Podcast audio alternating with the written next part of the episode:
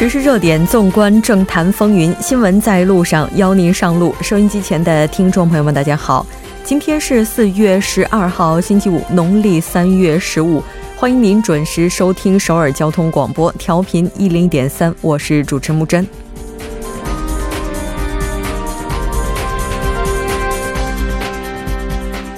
当地时间十一日，韩美首脑举行了一个小时零四十分钟的单独首脑会谈。之后的工作午餐时间，同时进行了小规模首脑会谈以及扩大首脑会谈。文总统表示，双方想法一致。特朗普表示，两国比任何时候都紧密。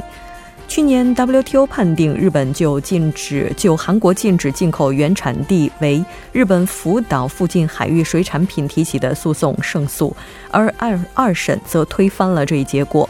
韩国宪法法院十一日裁定，刑法中整个怀孕周期禁止堕胎，违者将受处罚的条例过度侵害孕妇的自我决定权，违反宪法。由此，一九五三年制定的堕胎罪法条将时隔六十六年被修订。相关话题，今天的时事讨论会带您了解。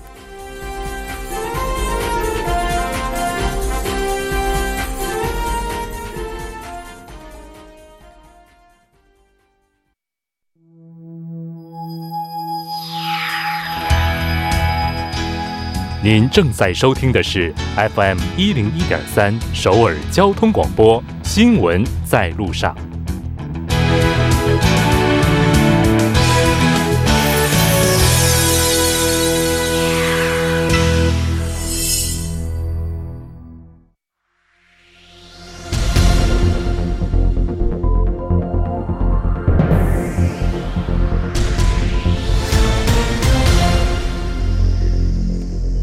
此时此刻，主要新闻。接下来把时间交给新闻播报员孔苏，我们稍后再见。下面是本时段新闻：文在寅总统今天凌晨在同美国总统特朗普举行的首脑会谈中表示，即将推动南北韩首脑会谈。两位首脑在会谈中都认为，自上而下的方式的首脑会谈是韩半岛和平进程之所需。特朗普强调，美国始终敞开与北韩的对话之门。他还提及了第三次美北首脑会谈的可能性，但需按部就班，不会操之过急。特朗普也有望近期访韩。文在寅总统邀请特朗普访韩，特朗普表达了谢意。韩美首脑对以南北韩对话带动北美对话达成了共识。陷入停滞的韩半岛无核化进程是否因此而重新按下启动键，颇受关注。下一条新闻：文在寅总统推荐的宪法法官候选人李美善和文炯培的人事听证报告今天未能被采纳。在野党自由韩国党和正未来党认为。李候选人因持有过多股票引发争议，因此只会采纳文候选人的听证报告。但执政党共同民主党则要求同时采纳两位候选人的听证报告，并以拒绝参加国会法制司法委员会全体会议来表示抵抗。法司委原计划今天上午十点三十分召开全体会议，讨论两位宪法法官候选人的听证报告，但由于民主党司法委员会委员拒绝参加会议，会议未能如期举行。下一条新闻：韩国政府决定将油类税下调期间延长四个月，延至今年的八月三十一号，从下月七号起。将下调幅度从目前的百分之十五降至百分之七。从去年十一月六号到下月六号，政府对汽油、柴油、液化天然气降低百分之十五的油类税，而政府今天表示，将通过上述措施逐渐上调油类税，从九月一号开始恢复之前水平。政府解释说，在综合考虑最近国内外的油价走向、市民的油费负担等影响后，决定实施上述循序渐进式的上调方案。下一条新闻：北韩第十四届最高人民会议第一次会议十一号在平壤举行，中组部长崔龙海接替金永南担任最高人民会议常任委员会委员长，并担任新设的国务委员会第一副委员长。崔龙海在二零一七年劳动党七届二中全会后，担任党中央组织指导部部长，掌握任免党员干部及管束全体居民的权利。崔龙海此前还兼任劳动党中央副委员长。此次崔龙海新担任的国务委员会第一副委员长，可能是北韩修改宪法后新设的职位。由此，崔龙海在党内和国家权力机构中均正式成为二把手。下一条新闻：韩国疾病管理本部称，自上月开始，流感和重感冒的疑似病例增加，婴幼儿保育设施、学校、疗养设施以及各户家庭都要格外注意。据疾病管理本部的资料显示。流感疑似病例在去年冬天以后有所减少，但从上个月开始转为增加的趋势。疾病管理本部强调，要想预防流感，需要勤洗手、讲卫生、遵守咳嗽礼仪。以上就是本时段新闻。接下来马上为您带来今天我们聚焦分析的第一部分。当地时间四月十一日，正在访美的韩国总统文在寅呢，是在华盛顿和美国总统举行了首脑会谈。那我们看到，目前文总统也是已经结束了全部访美的行程。相关话题，那马上连线本台特邀记者王静秋。静秋你好，主播好，听众朋友们好。非常高兴和您一起来了解今天的聚焦分析。首先，还是先来了解一下这一次韩美首脑会谈进行的大体情况。好的，在当地时间十一号呢，在白宫召开的韩美首脑会谈中，双方是确认了包括第三次北美首脑会谈在内的两国首脑对重开无核对话的观点，意义重大。可以说，这位在越南的谈判破裂后急剧下降的北美无核化对话是又找到了动力。两国领导人就实现半岛完全无核化和构建永久和平机制的共同目标交换了意见。文在寅总统高度评价特朗普以大胆的眼光和领导力寻找和平解决半岛问题的方案，并对此表明支持立场。文在寅强调。特朗普两次与金正恩举行会谈，积极参与解决半岛问题，为北韩停止核岛试验等推动半岛局势取得进展发挥了核心作用。特朗普则高度评价文在寅缓解半岛军事紧张气氛和改善南北韩关系，为最终实现完全可验证的无核化营造环境发挥主导作用。文在寅表示，近期将推进举行南北韩首脑会谈。特朗普则表示。希望韩方通过举行南北韩首脑会谈，或者是进行南北韩接触，掌握北韩的立场，并尽快将其通知美方。特朗普强调，他与金正恩的对话之门始终敞开。文在寅表示，将与特朗普紧密合作，使下次美北首脑会谈成为无核化谈判过程的又一个里程碑。主播。这次南北领导人进行会晤的总时间是不到一百二十分钟。那我们看到双方呢，文总统这边是表示双方呢目前在这个南北问题上是这个很这个目前应该说是大家的立场是一致的。美国特朗普总统呢也是表示双方前所未有的紧密。那我们也来看一下具体的情况，双方是否就一些问题达成了共识。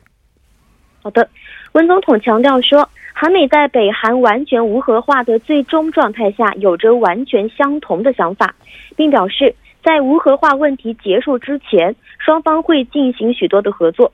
文在寅在本次会谈开场发言中，就北美无核化谈判表示，重要的是保持对话势头，需要为举行第三次北美首脑会谈注入希望。同时，韩也表示。韩美双方在北韩完全无核化的最终结果、无核化目的的方面是完全一致的。韩方呢承诺到实现完全无核化为止，与美方保持合作。文在寅还说，以前呢北韩是不断发射弹道导弹和进行核试验，北韩充满了半半岛是充满了紧张的气氛。处于一触即发的危机状况当中，而去年六月十二号北美领导人会面之后，军事紧张是有大幅的缓解，营造出和平的氛围。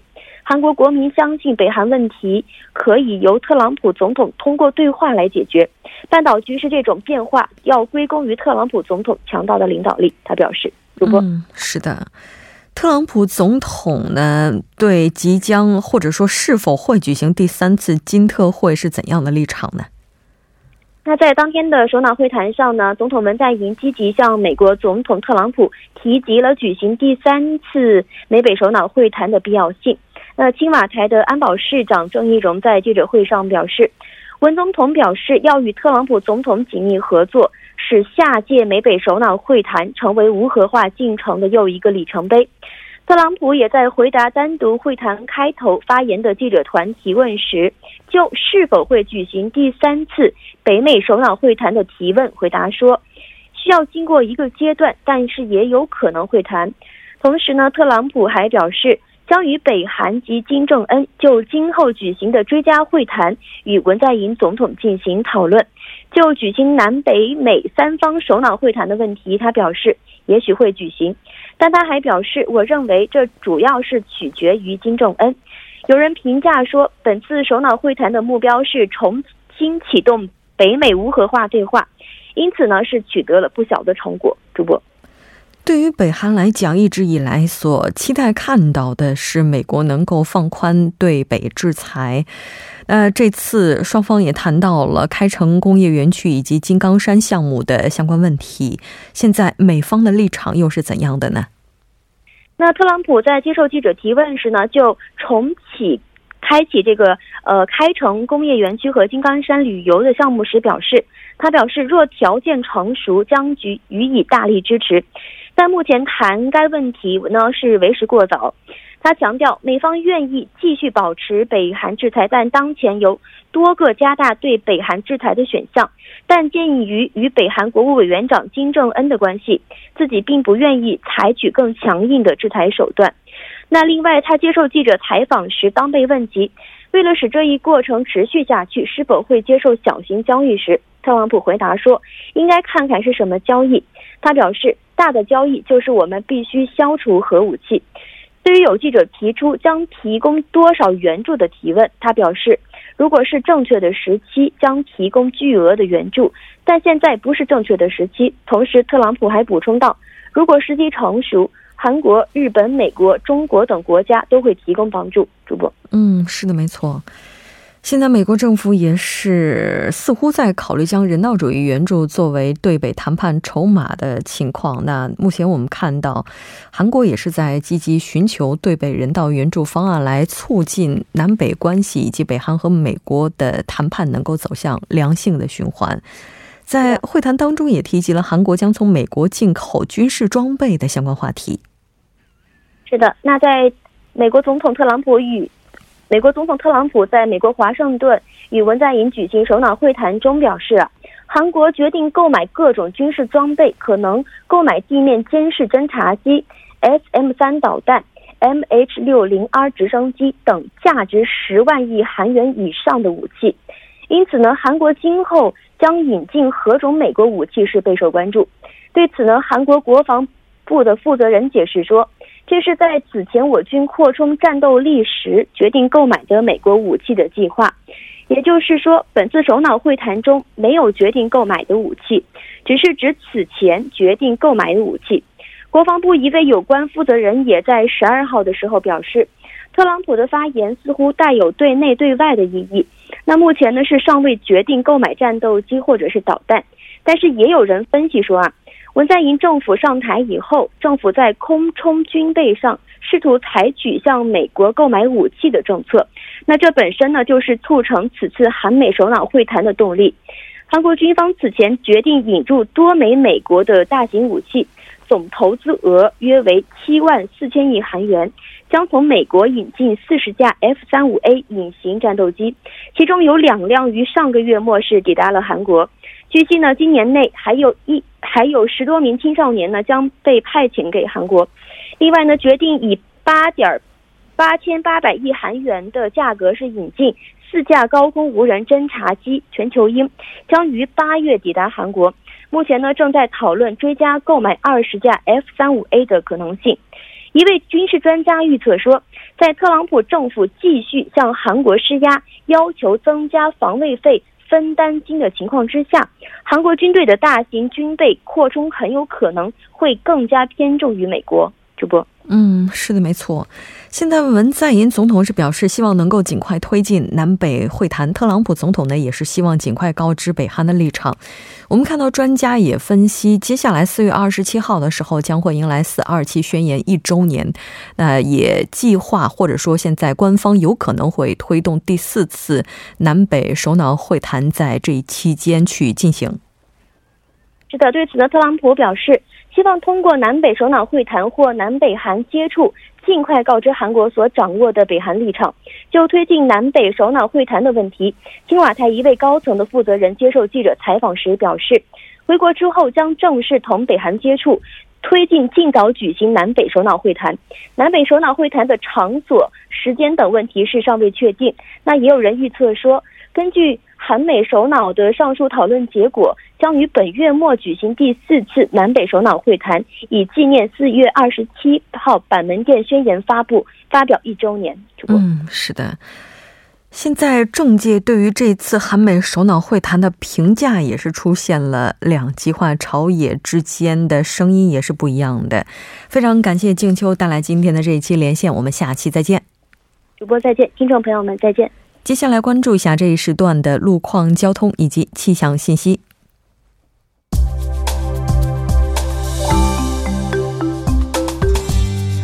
大家晚上好，今天是星期五，这里是程琛为您带来这一时段的路况和天气播报。现在是晚间六点十八分，我们先来关注一下高速的路况。首先是在内部循环路成山大桥至圣水大桥方向，目前呢在红记交叉路附近路段的三车道上发生了一起追尾事故，受事故影响，目前该路段拥堵比较严重。继续下来，相同方向沙金交叉路至城东分岔口这一路段，目前呢受到晚高峰的影响，行驶车辆的稠密度较高，路况比较复杂。相反方向的拥堵路段，目前呢主要是集中在月谷交叉路至红记交叉路这一路段，请来往的车主们参考相应路段，小心驾驶。接接下来呢，是在圣水大桥，圣水大桥由北向南方向，在圣水大桥北侧路段的三车道上，目前呢是停靠着一辆事故车辆，相关人员正在积极的处理事故之中，还望后续车辆参考相应路段提前变道行驶。下一则路况来自盆塘水西路城南方向福井至滩川这一路段，之前呢停靠在该路段二车道上的故障车辆，目前故障问题已经得到了及时的处理，二车道恢复正常通行。由于目前该路段行驶车辆在不断的增多，拥堵比较严重，路况复杂，还望途经的车主们保持安全车距，小心驾驶。好，我们来关注天气。本周末内陆多数地区的气温会出现明显的波动。明天全国天气大体晴好，多数地区的最高气温呢稳定的维持在十八度以上。但是从明天的下午时段开始由晴转阴，雾霾浓度呢也是整体的偏高。公众在周末外出时注意做好健康防护的措施。同时，本周日受到来自西北地区的低气压影响，全国大部分地区还会迎来一次降水。过程，京畿道东部、江源内陆等地有小到中雨，局部地区呢有雨夹雪。气温方面也会出现四到八度左右的降温，公众呢注意关注临近的天气预报，及时增减衣物，小心感冒。好，我们来看城市天气预报：首尔晴转多云，六度到十九度。好的，以上就是这一时段的天气与路况信息，我们稍后再见。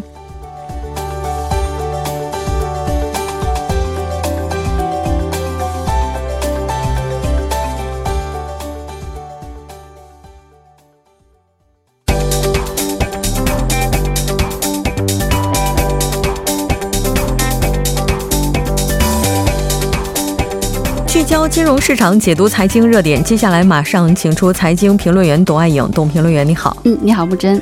非常高兴和您一起来了解今天的财经观察，依然是先来看一下今天韩国股市的走势。嗯，今天韩国综指 Kospi 呢指数是低开高走，收盘上涨了百分之零点四一，收于两千二百三十三点。目前是连续第十一个交易日连续呈现一个涨势。那中小板 Kosdaq 也是小涨了百分之零点一八，报收在七百六十七点。那么从行业上来看呢，纺织、服饰、呃银行股、证券股。以及电子电器股的涨幅比较大，那么建筑股、运输装备以及食品饮料股有一定幅度的下跌。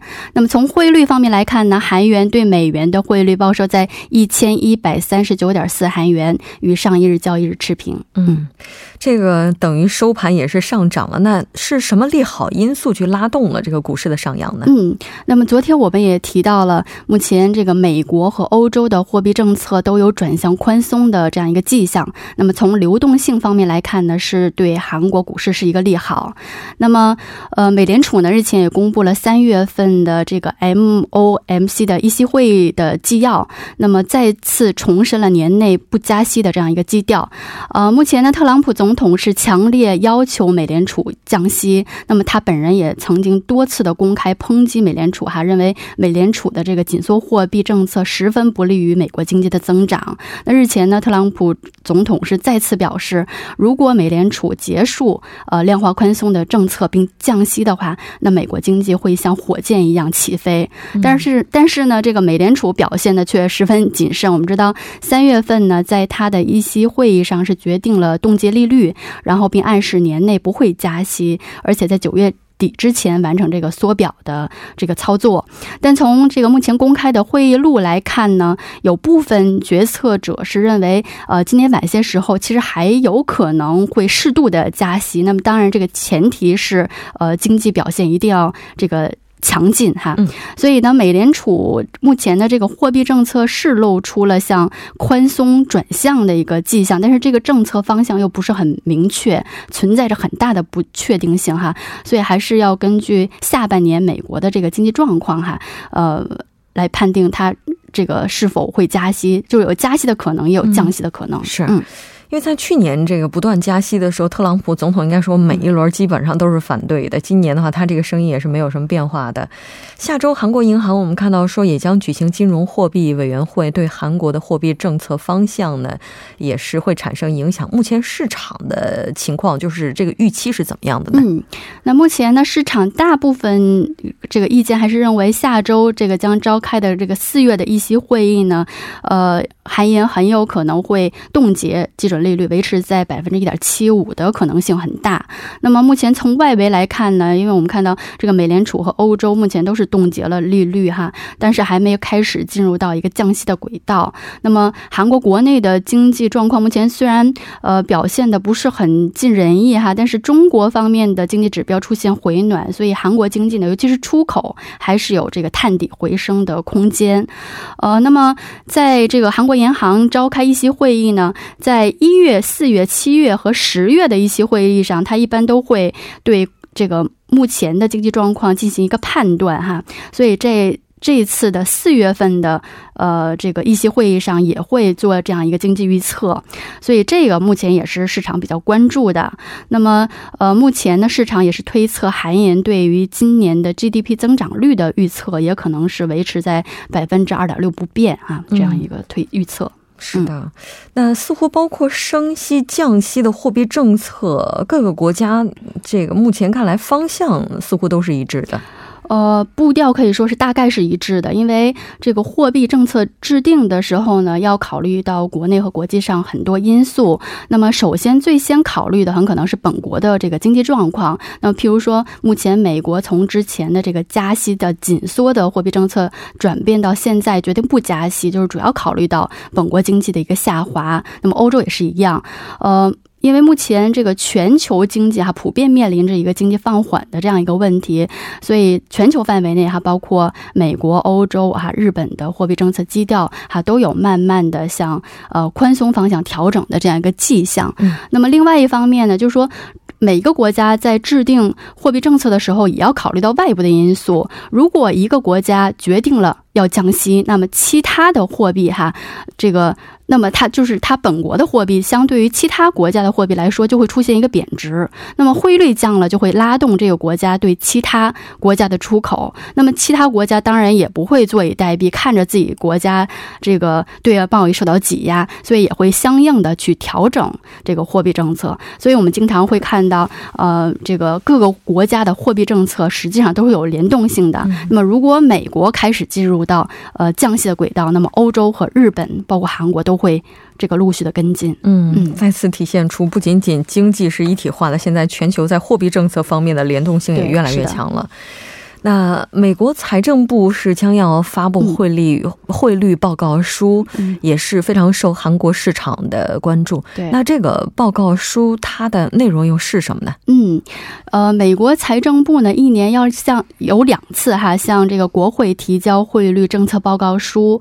那么这次的政策报告书呢是预定在下周中提交。那么在这个报告书中会包含有这个汇率。呃，操纵国的名单，就是说，一旦被美国指定为汇率操纵国的话，那么依照美国的法律呢，美国就将对将会对这个国家来进行这个贸易时哈进行很多这个附加的限制性措施哈，包括可能美国政府会减少对这个国家商品的采购等等。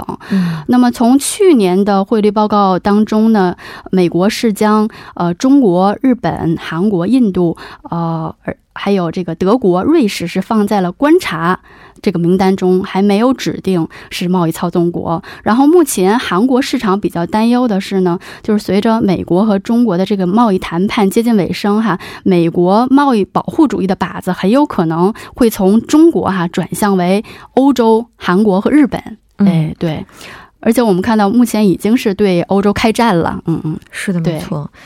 那其实对于美国来讲，它也经常会在和其他国家进行贸易战的时候使用一个手段，就是汇率操纵国。那其实这个它的也有自己自身的标准，比如说贸易额是应该要超过多少，再比如说经常账目顺差，还有持续性单向外汇市场干涉等等。哈，非常感谢董评论员带来今天的这期节目，我们下期再见。嗯，再见。那半点过后马上回来。